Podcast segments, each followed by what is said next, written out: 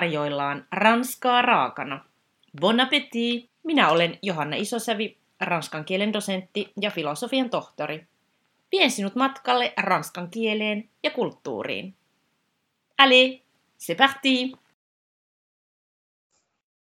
Tässä jaksossa puhutaan Instagramin kirjaharrasteen yhteisöstä, kirjagramista ja lukuhaasteesta, jonka siellä järjestin. Ja tämän haasteen nimi oli hashtag kimppaluku Notre Dame. Ja kannustin vähän ihmisiä lukemaan Victor Hugon klassikoteoksen Pariisin Notre Dame. Ja puhutaan tänään siitä, että mistä on kyse kirjagramissa, Instagramin kirjojen, kirjoihin liittyvä yhteisö ja millainen teos on tämä klassikko Pariisin Notre Dame.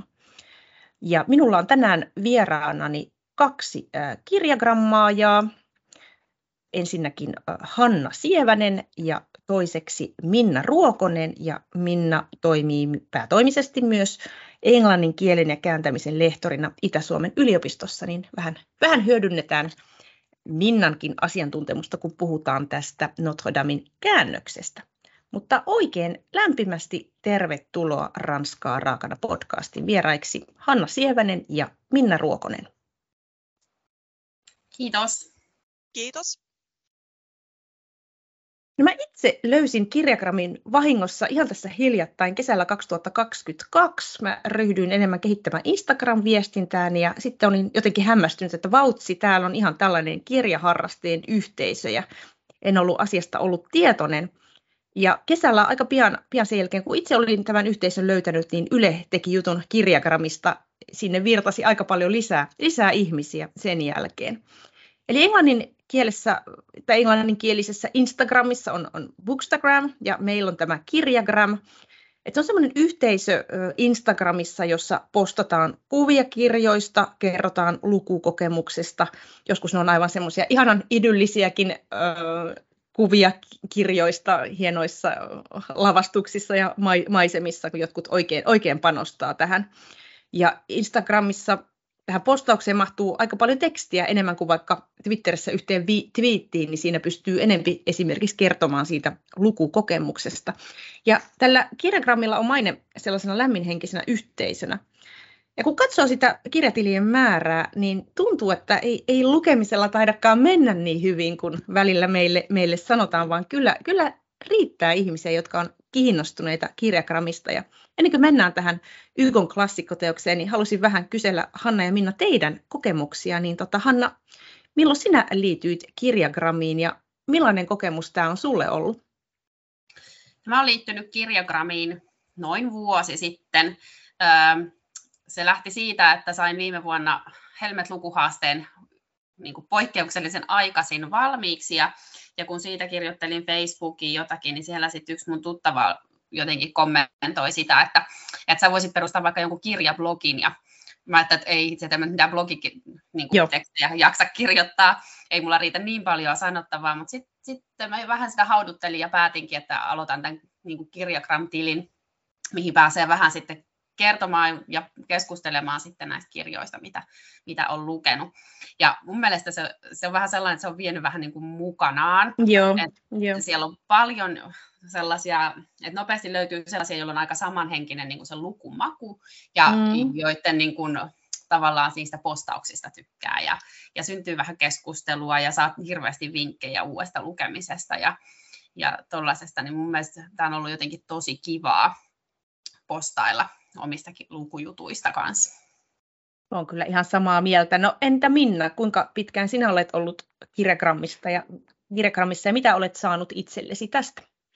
No mä oon ollut useamman vuoden, en muista niin kuin tarkasti enää, mutta yksi ystävä niin kuin vinkkasi ja oikeastaan vähän niin kuin painosti, joka siellä jo oli, että, että kannattaa liittyä. Ja sitten, sitten tota, liityin ensin, tili oli ihan yksityinen ja sitten, sitten kun vähän rohkaistuin, niin muutin sen julkiseksi. Ja on kyllä ollut tosi, tosi tyytyväinen ja iloinen, että se on jotenkin, niin kuin sanoit tuossa aikaisemmin, se on tosi sellainen lämminhenkinen Joo. yhteisö. Ja silleen, että siellä voi niin kuin ihan muita mutkittaa niin kuin NS-ventovieraiden kanssa jutella kirjoista. niin kuin Hanna sanoi, niin saa kirjavinkkejä, sit voi huomata just, että jollakulla on hyvin samanlainen maku, mm. vaikka joku tosi outo kirja, mitä luuli, että kukaan ei tiedä, niin sitten sit löytyykin, että ai, muutkin tykkää tästä. Tai sitten sekin on kiinnostavaa joskus, kun niinku huomaa, että joku on ymmärtänyt jonkun kirjan ihan niinku eri tavalla tai, mm. jonkun hahmon, tai jonkun hahmon. Ja sillä just, että se, niinku, a, se on tosi asiallista se keskustelu silleen myöskin, että niinku, saatetaan suhtautua kriittisestikin niinku, kirjoihin, mutta sitten se on niinku, perustellaan ja ollaan eri mieltä silleen, niinku, ystävällisessä hengessä mm. ja niinku, mm. tosi, tosi niinku, antoisaa keskustelua mun mielestä siellä käydään on ihan, ihan samaa mieltä ja mä huomasin, että siellä on tämmöisiä vähän niin kuin yhteis, yhteislukuja myös, että niin kuin, vähän niin kuin lukupiirityyppisesti, että kannustetaan myös lukemaan jotakin, vaikka jotain klassikkoa tai jotain vaikeita kirjaa, mihin on ollut ehkä hankala tarttua tai mitä ikinä. Ja mä itse näin tällainen ranskan kielen ihmisinä, niin päätin aloittaa elokuussa haasteen, jonka hashtagisin kimppaluku Notre Dame. Ja mulla oli tämä kirja pyörinyt niin kuin aivan liian kauan aikaa tuolla kirjahyllyssä ja mä vähän niin kuin halusin, halusin sen lukea itse ja halusin vähän niin kuin vertaistukea tukea siihen ja, ja siellä oli kyllä Ygoa luettu hiljattain, että siellä oli pyörinyt esimerkiksi niin kuin kurjat haaste.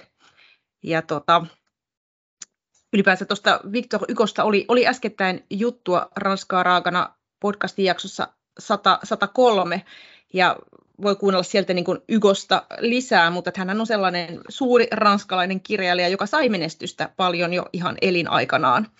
Ja mulla oli tosiaan tämä kirja ranskaksi, mutta tietenkin kirjahan on käännetty vaikka mille kielelle, niin huhuilin ihmisiä, että haluaisiko jotkut muutkin tämän lukea millä kielellä tahansa. Ja sitten siellä innostuu ihmiset lukemaan eri kielillä, joku myös ranskaksi tarttu, joku suomennokseen ja joku, joku taisi lukea myös niin kuin englanniksi. Ja olin hirveän ilahtunut siitä, että sain seuraa, koska en ollut ensin ollenkaan varma, että haluaako kukaan muu tarttua tähän, tähän tämmöiseen pikkutiiliskiveen. Jos mä ihan ihan muutamalla sanalla kerron, mistä tässä kirjassa on kyse, niin Pariisin Notre Dame ilmestyi vuonna 1831 ja se sijoittuu 1400-luvulle. Ja silloin Ranskassa ei arvostettu lainkaan koottilasta arkkitehtuuria. Ja tällä Ykon romaanilla katsotaan olevan hyvin keskeinen rooli siinä, että tämä kirkko pelastettiin, sitä ryhdyttiin restauroimaan. Ja tästä romaanin kirjoitustyylistä myös on sanottu, että se imitoi ikään kuin koottilaista arkkitehtuuria. Ja tietenkin tämä romaani nousi uuseen, uuteen suosioon, kun Notre Dame paloi valitettavasti vuonna 2019. Ja tällä hetkellä se mittava remontti on kesken ja valmistuu sitten ilmeisesti vuoden 2024 Pariisin olympialaisiin. Eli tav- tavallaan niin kuin tämmöinen, jolla on niin kuin taas ajankohtainen tämä kirja. Mutta sinänsä nämä kirjan henkilöhahmot on aika tunnettuja. Pariisin Notre Dameista on tehty lukuisia adaptaatioita, joista kuuluisin on varmaan tuo Disneyn animaatioelokuva vuodelta 1996. Ja näitä henkilöhahmoja, tai siellä seikkailija on muun muassa tanssiva tyttö Esmeralda, Notre Damein äh, kuuro ja kyttyrä, selkäinen kellonsoittaja Casimodo, arkkidiakoni Claude Frollo ja köyhä runoilija Pierre Gringoire tällaisesta kirjasta kyse, mutta aika paljon siinä on sivuja, vaikka ne on, ne on niin kuin yleensä lyhennelmiä, mitä myydään ranskaksi ja mitä on, on käännetty, koska se on aivan, aivan valtava se al- alkuteos. Mutta haluaisin kysyä teiltä, Minna ja Hanna, oli ihan mahtavaa löytää seuraa tähän kimppalukuun. Minna, miksi halusit lähteä tähän mukaan? No mä olin lukenut tämän suomennoksen joskus aika nuorena, mutta mä en muistanut siitä juuri mitään, niin tämä sillä lailla tuli jotenkin sopivaan saumaan, että hei, että voisi lukea uudestaan ja niin kun katsoa, että mitä siitä tälleen, tälleen vanhempana saa irti. Mulla oli, on se ranskankielinenkin hyllyssä. Mä Joo. itse asiassa ostin sen Pariisista, mä olin Pariisissa 2019 eh, vuoden toukokuussa ihan Aivan. sen tulipalon jälkeen ja sitten se tuotto meni kirkon korjaukseen, niin totta kai se oli pakko ostaa. Joo, ja kyllä. Mä yritin siis sitä lukea nytkin niin kuin ensin ranskaksi, mutta oli se pikkasen liikaa, niin Joo. niin ihan suosiolla sitten vaihdoin siihen suomennokseen. Aivan. No entä Hanna, mikä sinua kiinnosti lähtemään mukaan tähän kimppalukuun? No tämä sattui mulla silleen hyvään niin kun, äh, hetkeen kanssa, että että tota, mä olen siis kanssa opiskellut ranskaa ja ranska oli mun pääaine yliopistossa, että on alun perin niin kuin ensisijaisesti ranskan opettaja. Ja tota, aikanaan lukenut paljonkin ranskaksi, mutta nyt on ollut siis pitkä tauko, että en oikein lukenut yhtään mitään. Mm. Ja kesällä sitten, tuossa loppukesästä, niin niin jonkun kirjan ihan silleen vähän sokkona tuolta kirjastosta lainasin ja luin sen. Ja sitten kun tuli tämä, niin mä ajattelin, että, että joo, että nyt tartun tähän, että mä oon aikaisemmin joskus lukenut kurjat silleen, että, että mä luin niin kuin rinnakkain käännöstä ja sitten tuota, ranskan kielistä, niin muistin kyllä, että ei ole niin kuin mitenkään mahdotonta se, se Aivan. teksti. Ja itse asiassa minusta on ollutkin niin kuin tosi kiva nyt lukea ranskaksi, että kyllähän tämä niin kuin koettelee tätä niin kuin ranskan kielen taitoa ihan silleen ihan kunnolla. Kyllä. Mutta tota, sitten toisaalta myöskin niin, niin tota, Ygo on aika sellainen äh, mestarillinen tuollaisessa niin kuin, äh, dialogissa ja sellaisessa, mm. joka kuljettaa monin, monissa osissa tosi pitkälle sitä juonta niin, että sit se onkin aika kevyttä ja helppoa sit loppujen Joo. lopuksi, jos siellä ne raskaatkin osat kyllä oli. On, on välillä semmoisia pitkiä sekin luettelomaisia arkkitehtuurista Pariisin kaduista. Joo, Oli kyllä, kyllä. kaikenlaisia, mutta joo, tuo dialogi on, on, on, etenee kyllä kivasti. Joo, mutta tässä on kiinnostavaa nyt se, että minä, minä luin tosiaan alku, alkukielellä ranskaksi, kuten Hanna ja Minna luki suomennoksen. Voi vähän verrata nyt kokemuksia. Tosiaan Hanna sanokin, että Ranskaa on pääaineena aikana opiskelu ollut vähän taukoa Ranskan lukemis, niin miten, miten sulla sitten lopulta, kun otit tämän, otit tämän haasteen ranskaksi, niin tota, miten, miten sinä koit sen ranskan kielen ja sen ymmärtämisen? No siis välillähän tämä on niin kuin etenkin sanastollisesti niin hyvin haastavaa, että mm. ihan suosialla voin myöntää, että kun siellä mm. käydään yksityiskohtaisesti niitä kirkon arkkitehtuurisia yeah. läpi, niin ei, ei sieltä kyllä niin kuin sellaista varsinaisesti faktatietoa mieleen jäänyt. Ja mm. vähän samoin se osuus, missä Pariisin niin kuin tavallaan pohjakarttaa tai sitä, miten, Pariisin kaupunki on näyttänyt, niin se oli kyllä myös sellaista, niin kuin, että silmät liikkuu riveillä, mutta ei kauheasti Joo. sieltä tarttunut. Mutta sitten toisaalta siinä on vastapainona ne niin kuin luvut, joissa sitten se tarina niin kuin liikkuu eteenpäin ja keskitytään niihin henkilöihin, niin ne on mun mielestä taas aika helppolukuisia. Joo.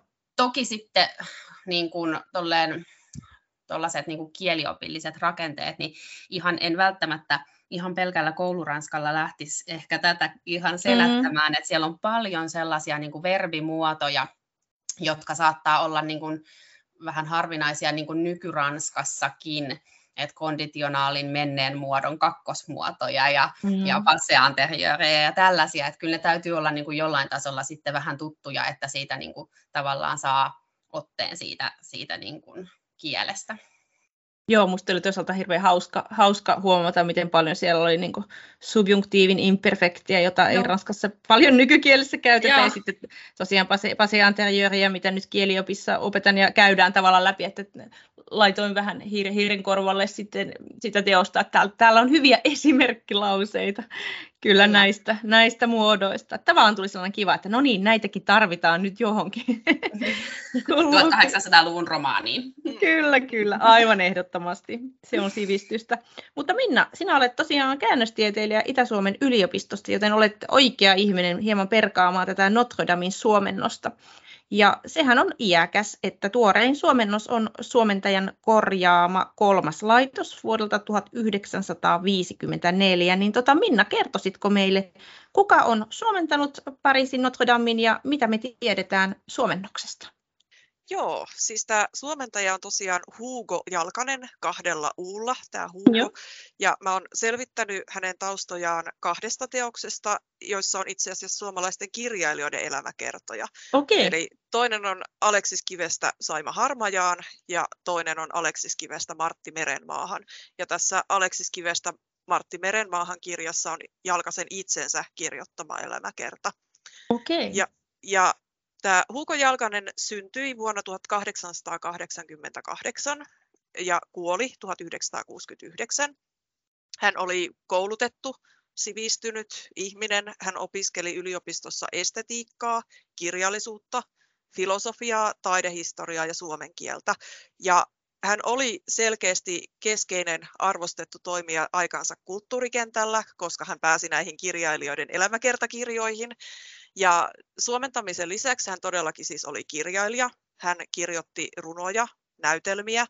Näytelmistä hän sai, niin kuin, tai yhdestä näytelmästään, tällaisen Carlo Bergbomin palkinnon vuonna 1951. Hän oli myös äh, tota, tuottelias kriitikko, kirjoitti kirja-arvosteluja, toimitti teatterilehti Naamiota ja lisäksi oli Suomen näytelmäkirjailijaliiton puheenjohtaja ja Suomen kirjailijaliiton sihteeri ja rahastonhoitaja. Eli voidaan sanoa, että aikamoinen kulttuurimonioottelija selkeästi. No todellakin. Joo. Et suomentaminen oli vain osa tätä hänen toimintaansa, Aivan. mutta voisi ajatella, että hän itsekin niin kuin piti sitä tärkeänä, koska hän oli myös itse aloitteellinen. Että tässä Aleksis Kivestä Martti Merenmaahan kirjassa hän kertoo, että kevättalvella 1910 hän etsi omien sanojensa mukaan kyllin uskaliasta kustantajaa Madame Bovaryin suomennokselle. Okay.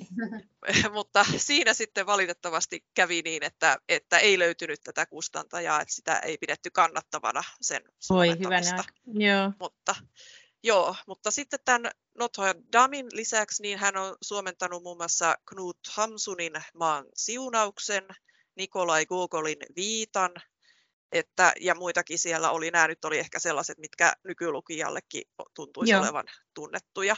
Ja tämä Notre Damin suomennos on alun perin vuodelta 1915, jolloin se ilmestyi tällaisessa VSOYn 50 pennin kirjastossa useampana osana. Joo, tota, No tästä Jalkasen kielitaidosta sitten, niin, niin. hän lienee osannut ranskaa varsin hyvin, vaikka Joo. hän ei tosiaan ilmeisesti ollut yliopistossa opiskellut sillä lailla, mutta hän kertoo matkustaneensa Euroopassa, muun muassa Pariisissa keväällä 1928. Hän kertoo, että hän osui todistamaan Giro Duun Siegfriedin suurta taiteellista ja aatteellista menestystä. Okay. Että on jollain lailla pystynyt arvostelemaan tai arvioimaan sitä sitten. Joo. Että todennäköisesti tämän perusteella hän sitten käänsi tämän Notre Damein ihan alkukielestä. Se ei tuohon aikaan ollut ollenkaan itsestään mm. selvää, että paljon käännettiin niin kuin välikielen kautta. Et olisi varmasti siis tosi kiinnostavaa tutkia tätä Jalkasen suomennostuotantoa ja Aivan. sitten kustantajien arkistoja enemmänkin. Että mä tarkistin professori Outi Paloposkelta Turun yliopistosta. Hän on erityisesti perehtynyt tuon ajan suomentajiin, Joo. niin ilmeisesti jalkasta ei ole vielä hirveästi tutkittu. Että tässä, tässä olisi niin. tutkimusaukko. Tässä on todella aukko, olin juuri sanomassa sitä. Toivottavasti joku tarttuu. Ja täytyisi vähän opiskelijoillekin tarjota, niin tässähän olisi tosi kiinnostavaa kyllä. Joo, mutta jos me ajatellaan tätä kirjallisuuden kääntämistä, niin siihen liittyy kiinnostava paradoksi. Me ei yleensä koeta, että se lähtöteksti vanhentuisi. Et eihän me siihen alkuperäiseen tekstiin kajota. Mutta sen sijaan me koetaan usein, että ne käännökset vanhenee ja käännöksistä tehdään uusia suomennoksia. Ja haluaisin kysyä Minna sinulta, että miksi on näin?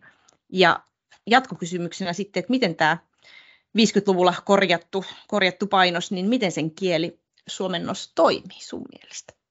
Joo, no jos lähdetään siitä, että, mm. että niin kuin, miksi käännökset vanhenee, mutta sitten lähtötekstit ei, niin no kyllähän siis lähtötekstitkin vanhenevat siis mm. siis sillä tavalla, että kieli muuttuu. Kyllä. Mutta jostain syystä me ollaan totuttu siihen, että lähtöteksteihin sit suhtaudutaan toisella tavalla, että esimerkiksi lisätään selityksiä, alaviitteitä, mm. julkaistaan tällaisia tällaisia niin kuin laitoksia. Ja sitten käännöksistä taas sitten useimmin tehdään niitä korjattuja laitoksia tai uudelleenkäännöksiä.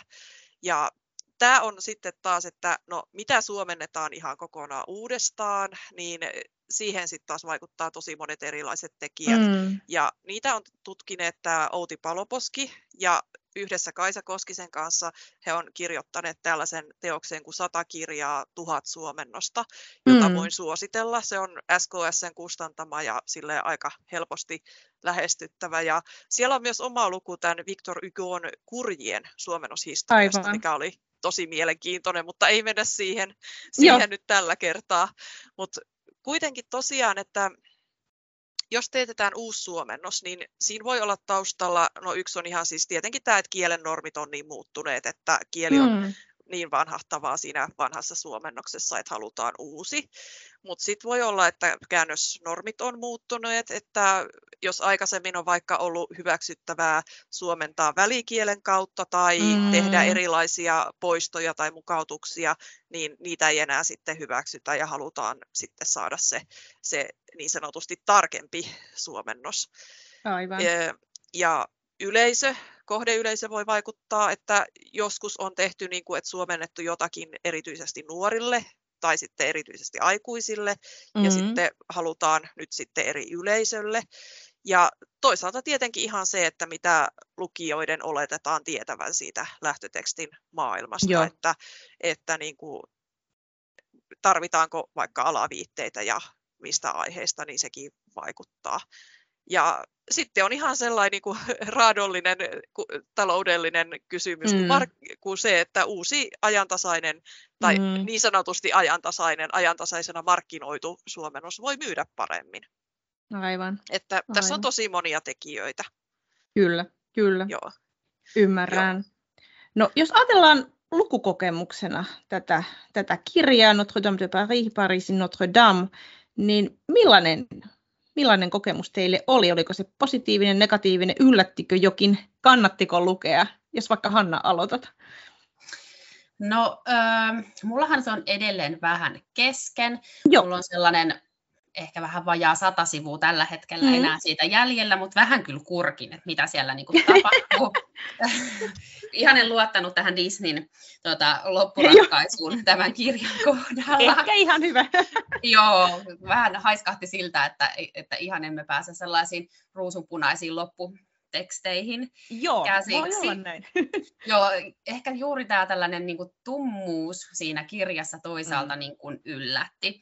Et, kyllähän tämä on niin kuin, hirveän ristiriitainen kirja loppujen lopuksi lukea. Et just niin kuin siitä rakenteesta puhuttiin, että että tota, se, ne osiot vaihtelee hirveästi, että on tosi Joo. raskasta ja on sitten toisaalta sellaista helposti etenevää ehkä sellainen huumori siellä, mikä nimenomaan just näihin dialogeihin monesti niin kuin ui sisään, niin ne mm. oli aika sellaisia positiivisia yllätyksiä myöskin Joo. siellä niin kuin seassa. Ja kyllä mun mielestä niin kuin kannatti lukea. Tai kannattaa varmaan lukea loppuun ainakin ensin. niin, kyllä. Niin oli mun mielestä tosi sellainen kiinnostava kirja kuitenkin kokonaisuudessaan lukea. Ja mietin just tuota kirjan vanhenemista, että että vaikka niin kuin ajatellaan, että se ei välttämättä niin kuin se alkuteksti just vanhene, niin kyllähän siellä on niin kuin sellaista, mikä ehkä nykylukijaan vähän just mm. pistää silmään. Että esimerkiksi mm. voi olla, että jos Ygolla olisi ollut sellainen tiukempi kustannustoimittaja, niin Kyllä. hän olisi voinut vähän tasapainottaa tätä niin kuin ääripäitä tässä, tässä kirjassa. Ja toisaalta sitten Ygohan selittää hirveästi auki että hän Joo, kyllä, suoraan lukijaakin monta kertaa, että lukija varmaan jo tajusi, että tässä on tällaista niin. ja tällaista. Et mikä tuntuu sitten nykylukijasta vähän sellaiselta, että et, no mä arvasin tämän jo siinä kohtaa, kun tämä tuli tämä henkilö esiin, että tässä on tällainen Joo. asia. Että vähän niin kuin sellaisia sieltä siellä niin kuin näkyy. Mutta se Joo. myös mun mielestä yllätti, että mun mielestä tämä niin kertoo rakkaudesta, niin kuin monenlaisesta mm. erilaisesta mm. rakkaudesta. Kyllä. Ja Ykolla on tässä niin kuin jokainen sellainen hahmolla on tavallaan oma tapansa rakastaa ja jokainen edustaa sitä omanlaista rakkauttaan, niin se on taas mun mielestä tietyllä tavalla, siinä on aika modernejakin osa niistä niin kuin rakkauden tyypeistä, että ne mm. ei ole ihan sellaisia yksiselitteisiä aina. Joo, toi on hien, hienosti analysoitu ja joo, kieltämättä mietin itsekin tätä kustannustoimittamista, että ehkä se oli ennen vähän erilainen kuin mietin, että nämä oli kuitenkin lyhennelmiä, mitä me luettiin ja silloin joo. silti tätä epätasaisuutta ja aivan niin kuin valtavaa niin kuin vaan luettelua, että tässä on nyt nämä kadut ja tässä on nyt nämä osat kirkosta, että, että se on ehkä ennen ollut vähän erilaista. Selvästikin. Selvästikin. No entäpä Minna, mitä sinä pidit kirjasta Joo. lukukokemuksena? Siis mä kiinnitin huomiota ihan tuohon samaan, mitä Hanna sanoi, toi ristiriitaisuus, se, Joo. että se on niin, kuin niin moni tahoinen, moniulotteinen, että siellä on sitä huumoria, siellä on mm. tällaisia valtavan niin kuin groteskeja kuvauksia, sitten siellä on tätä romanttista, synkkää, traagista, ja sitten on go, ihan tällaista niin kuin goottilaisen romaanin tyyppistä, että se on tosi monipuolinen yhdistelmä. Ja sitten niin kuin vaikka jotkut hahmot tuntuu sellaisilta vähän niin kuin yksuloteisilta, niin mm. sitten kyllä niistä monesti löytyy niitä erilaisia sävyjä, niin kuin tämä Gringoire esimerkiksi. Yeah. Hän on niin kuin välillä, välillä niin kuin hyvin tällainen tällainen tota, surkuhupaisa ehkä nyt pääasiassa silleen, niin kuin, että kun hänen näytelmänsä saa sellaisen surkeen vastaanoton ja sitten hän välillä niin kuin, suhtautuu kuitenkin sille itse ironisesti, että sitten hän harhailee Pariisin kaduilla ja silleen, että miten mielelläni hukuttautuisin, ellei vesi olisi niin kylmää. niin kuin, että siellä jotkut kohdat niin kuin, naurattaa ihan ääneen joo, edelleenkin. Jo. Tai, tai niin, joo. Ja mutta sille, että niinku tämä suomennoskin yllättävän hyvin mun mielestä niinku ainakin toimi, että kyllähän se kieli on niinku vanhahtavaa, että siellä on myöskin käänteistä sanajärjestystä enemmän kuin nykykielessä olisi. Aivan. Jotain tällaisia yksittäisiä niin kuin sanontoja, niin kuin joku kansanmeteli, kun tarkoitetaan enemmänkin kansannousua tai mellakkaa. Mm, mm, mutta, mutta välillä siis todellakin niin kuin hyvin vaikuttavaa tai sitten niin kuin just hauskaa. Että, Joo kyllä sitä varmaan voisi, jos rupeisi oikein perkaamaan, niin, niin kuin mm. nykyaikaistaa ja, ja siistiä sitä suomennostakin, mutta silleen, niin kuin, että kokonaisuutena mun mielestä toimii yllättävän hyvin. Et itse asiassa tästä, nyt kun katsoin tarkemmin, niin tästä suomennoksesta on vissi otettu uusi painos vielä vuonna 2000. Että, Okei, niin, et niin että niin kuin, painettu on. Mm. Joo. Aika jännä. Aika jännä kyllä. No kenen teidän mielestänne kannattaisi lukea Pariisin Notre Dame? Mitä se voisi antaa nykylukijalle? Mitä sanot, Minna? No varmasti, no itse niin kun ajattelisin, että ainakin jos on kiinnostunut näistä niin sanotusta goottilaisista romaaneista mm. ehdottomasti, mm. tai kauhuromaaneista, niiden mm. historiasta, tai jos haluaa niin lukea jonkun tällaisen hyvin erilaisen ja tällaisen monitahoisen klassikon, mm joka myöskin sit havainnollistaa, että miten 1800-luvun kirjailija näki keskiajan. Joo. Siinä niin kuin on nämä kaksi aikatasoa Kyllä, niin juuri välillä, näin. hyvin selvästi välillä niin kuin mukana. On. Ja ihan nämä Pariisin tai Notre Damen kuvaukset mm. niin myöskin niin kyllä on vaikuttavia. Samaa mieltä. Entäpä Hanna, kenelle sinä suosittelisit tätä kirjaa vai suosittelisitko? No suosittelisin ehdottomasti. Tietysti suomennoksesta osaa sanoa silleen, mutta että, että nyt niin kuin ranskankielisestä, niin siinä täytyy vähän silleen ehkä rajata just, että kielitaito saa olla mm. kyllä jo ihan, ihan kohdallaan ennen kuin sitä, sitä sieltä lähtee lukemaan. Mutta kyllä niin kuin nimenomaan mua kanssa niin kuin just toi tollainen, äh, historia niin kuin kerrostumat siinä kirjassa, niin ne on jotenkin tosi kiehtovia, että mun mielestä nimenomaan, jos on kiinnostunut tällaisesta vähän niin kuin historiallisesta romaanista, joka on vielä niin kuin nimenomaan itsekin jo vanha, niin, niin on varmasti sitten kiinnostava niin kuin monille lukijoille.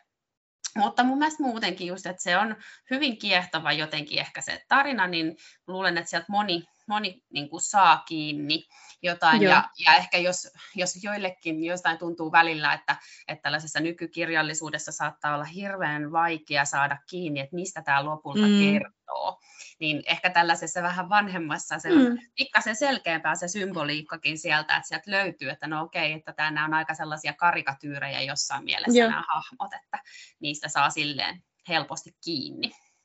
Toikin oli ihan rohkaisevasti sanottu. Minna tosiaan luki tämän Hugo Jalkasen suomennoksen ja ilmeisen niin kuin taitava suomentaja on ollut tämä kirjailija. Niin tota, hei, voisitko lukea kuuntelijoille pienen pätkän siitä ja kerrotko meille, minkä kohdan olet valinnut ja miksi juuri tämä pätkä? Joo, mä ajattelin, että mä luen ihan tästä tällaisen kohdan. Tämä on nyt sivulta 163 joka kuvaa niin kuin Kasimodon suhtautumista ja suhdetta näihin Notre Damen kelloihin. Joo. Tämä on varsin vaikuttava ja äh, kuvaava kohta. On mahdotonta kuvata Kasimodon iloa suurina juhlapäivinä. Arkkidiakoni oli tuskin antanut hänelle määräyksen, kun hän jo kiiruhti ylös tornin portaita nopeammin kuin kukaan muu olisi kyennyt. Hän olikin aivan hengästynyt saapuessaan suuren kellon ilmavaan kammioon. Katseltuaan sitä hetkisen hellästi ja lausuttuaan sille jonkin hyväilysanan, silitti hän sitä kädellään aivan kuin hyvää hevosta taputetaan pitkälle matkalle lähdettäessä. Sitten hän huusi apulaisiaan alemmassa kerroksessa aloittamaan. He tarttuivat köysiin. Vintturi natisi ja tuo suunnaton malmihattu alkoi hitaasti liikkua. Quasimodo seurasi sitä katseellaan henkeä pidättäen. Kellon kielen ja malmiseinän ensimmäinen kosketus sai koko palkiston vapisemaan. Kasimodo värähteli kellon mukana. Kovemmin, huusi hän mielettömästi nauraen. Kellon liikkeet kävivät yhä nopeammiksi, ja kuta suuremmaksi tuli kulma, jonka sen heilahdukset muodostivat, sitä suuremmaksi aukeni Kasivodonkin hehkuva silmä. Viimein saavutti kello täyden heilahdusmittaansa. Koko torni vapisi, palkit, kattokourut, neljäkäskivet, koko kirkko jymisi yhtä aikaa pohjan paalutuksesta aina ylimmän huipun ristikukkiin saakka. Nyt oli Kasimodo oikeassa elementissään. Hän kulki edestakaisin, hän vapisi tornin kerran kiireestä kantapäähän. Kummastakin tornin seinästä näyttäytyi vuorotellen tuon vimmattua vauhtia heilahtelevan kellon pronssikita, josta lähti tuo myrskyääni, jonka mylvintä kuului kahden peninkulman päähän. Quasimodo asettui tämän ammottavan kidan eteen. Lyyhistyi alas, kun se tuli, nousi ylös, kun se meni ohi, hengitti itseensä tuota voimakasta mylvintää, katseli milloin 200 jalkaa hänen allaan olevaa toria, jolla kuhisi kansaa, milloin tuota suunnatonta malmikitaa, joka alati ulvoi hänen korviinsa. Se oli ainoa sana, jonka hän kuuli, ainoa ääni, joka katkaisi täydellisen hiljaisuuden hänen ympärillään. Kiitos Minna. Tosiaan kun mäkin luin tämän ranskassa, mutta on, onpa, kyllä, onpa kyllä sujuvaa ja hienoa kieltä tuo suomennus, täytyy sanoa. Mitä mieltä olet Hanna, kun kuulit tätä suomennusta? Kuulosti mun mielestä tosi hienolta kyllä suomeksikin. Joo, joo ja tuolla niin kuin luettavana, että niin kuin toimi rytmillisesti, vai mitä Minna? Joo, siis yllättävän, kun ajattelee, että tämä oli, niin mitä mä sanoin, 1915? Niin, joo, kyllä. Ja sitten, sitten niin kuin muokattu, niin, muokattu niin. Tota, kuitenkin kyllä, kyllä. Niin 54 Joo. mahdollisesti, niin, eh, niin kyllä, vaikuttavaa. On, on kirjailija ja suomentaja tehnyt hienoa, hienoa työtä. Täytyy sanoa, jos tosiaan 2000kin vielä otettu uusi painos, niin siinä on monelle tekemistä, että pääsee, pääsee tekemään näin arvo, arvostetun, arvostetun jutun, joka kestää aikaa. Jos mietitään tätä omaa lukukokemusta, niin kyllä mä oon, on samaa mieltä teidän kanssa, että onhan tämä niin ehdottomasti positiivinen ja omaa lukemista tämä haaste, haaste tota, siivitti hyvin ja mä joka, joka perjantai laitoin sitten vähän postauksen, että miten, miten lukeminen on edennyt ja teki vastailitte ja post, postasitte sitten omilla, omilla tileillänne. Et jotenkin se, että kun tämä oli niin eri aikaan sijoittu, kun kirjoitettu 1800-luvulla, kuvaa sitä 1400-luvua, että, että niin kuin piti, piti kyllä niin kuin hyvin irti omasta arjesta, että kun se on niin, oltiin niin eri maailmasta. Ja ihan se niin miettii, että olihan se valtavan väkivaltaista aikaa tuo keskiaika. Ja ihmisiä hirtettiin toreilla ja kidutettiin tunnustusten saamiseksi. Ja te puhutte siitä ristiriitaisuudesta myös. Ja sitten ihan niin kuin saman jotkut hahmot oli, oli myös vähän niin kuin ristiriitaisuutta ja oli, oli sitä pahuutta, että jos miettii vaikka tätä arkkidiakoni Frolloa, niin ehkä vähän, vähän niin kuin itseäni yllätti. Ja kyllähän se Kasimodokin pystyi hyvin pahoihin tekoihin, vaikka häneltä löytyi tiettyä inhimillisyyttä. Että joo, oltiin kyllä hyvin niin kuin eri, eri ajassa ja jotenkin, jotenkin oli, oli aika jännittävää lukea sitä sen vuoksi mun mielestä. Ja musta oli tavallaan kiva, mitä te niin kuin sanotte, että ei ehkä niin kannata pelätä tällaista klassikkoa, että vaikka se melko pitkä on, mutta että ilmeisesti kustantajakin on sitten jättänyt vielä valtavasti, valtavasti niitä sivuja pois, ja oliko ne välillä hukassakin, mutta että niin kuin tämä ranskan kielen tekstikin oli, oli lyhennelmä, ja se suomenkielinen, mä en tiedä Minna muistaaksä, kuinka monta sivua se oli. Ootas mä tarkistan, mulla on se tässä, niin kyllä tässä 512 sivua on ja aika pientä bränttiä, että, että en tiedä, onko tätä valtavasti lyhennetty. Ainakin noin, mitä puhuitte noista Notre Damein kuvauksista ja Pariisin kuvauksista, niin kyllä ne täältä löytyy.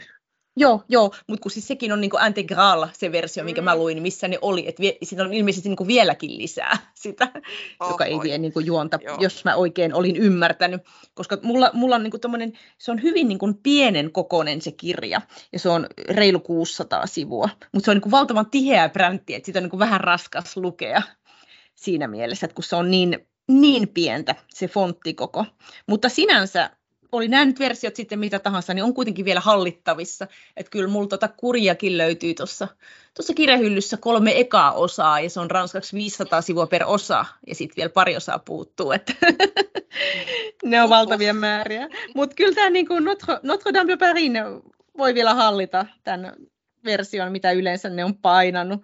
Ja jos on vaikeuksia lukea yksin, niin perusta ihmeessä lukupiiri kasvokkain tai verkossa, niin tota, saa vähän, vähän vetoapua. Ja aloitettiin tämä jakso puhumalla tästä kirjagramista, että jos ei se ole tuttu, niin kannattaa ehdottomasti tulla Instagramiin katsomaan, että mistä oikein on kyse. Minut löytää sieltä tililtä nimeni mukaisesti Johanna Iso Savi ilman äätä. Postailen siellä ranskan kielestä, kirjoista, kirjoittamisesta. Tervetuloa seuraamaan. Ja haluatteko Minna ja Hanna mainostaa teidän tilejä vielä tähän loppuun? No mut löytyy, löytää tililtä kirjat ja minä, ja siellä on alaviivat siellä sanojen välissä. Sinne lähinnä sitten sitä mukaan, kun saan kirjoja luettua, niin niistä kirjoittelen. Joo, entä Minna, haluatko sinäkin joo, sanoa? Mä olen, joo, mä olen tota kirjapaivassa niin mm. ilman ääkkösiä ja ihan yhteen, ja mä oon siellä ihan just, että tämä on ihan mun kirjagram-tili ja silleen täysin niin kuin tavalla, että tämä ei ole tieteellistä ollenkaan, vaan tämä mm. on vaan just tällaista, että no mitä kirjoja luen ja mikä niissä kiinnostaa ja innostaa. Hauskaa harrastusta, eli kirjagrammiin vaan, jos ette vielä, vielä siellä ole. Oli tosi mukava, että olitte mukana tässä kimppaluvussa. Mun ei tarvinnut lukea yksin ja että vielä tulitte puhumaan tästä, tästä kokemuksesta tänne podcastiin. Niin oli todella mukava. Oikein paljon kiitoksia vierailustanne Ranskaa raakana podcastissa. Hanna Sievänen ja Minna Ruokonen. Kiitos. Kiitos. Tämä oli tosi hauska kokemus. Kyllä. Voit lukea lisää kielen ja kulttuurin ilmiöistä blogistani johanna.isosavi.com.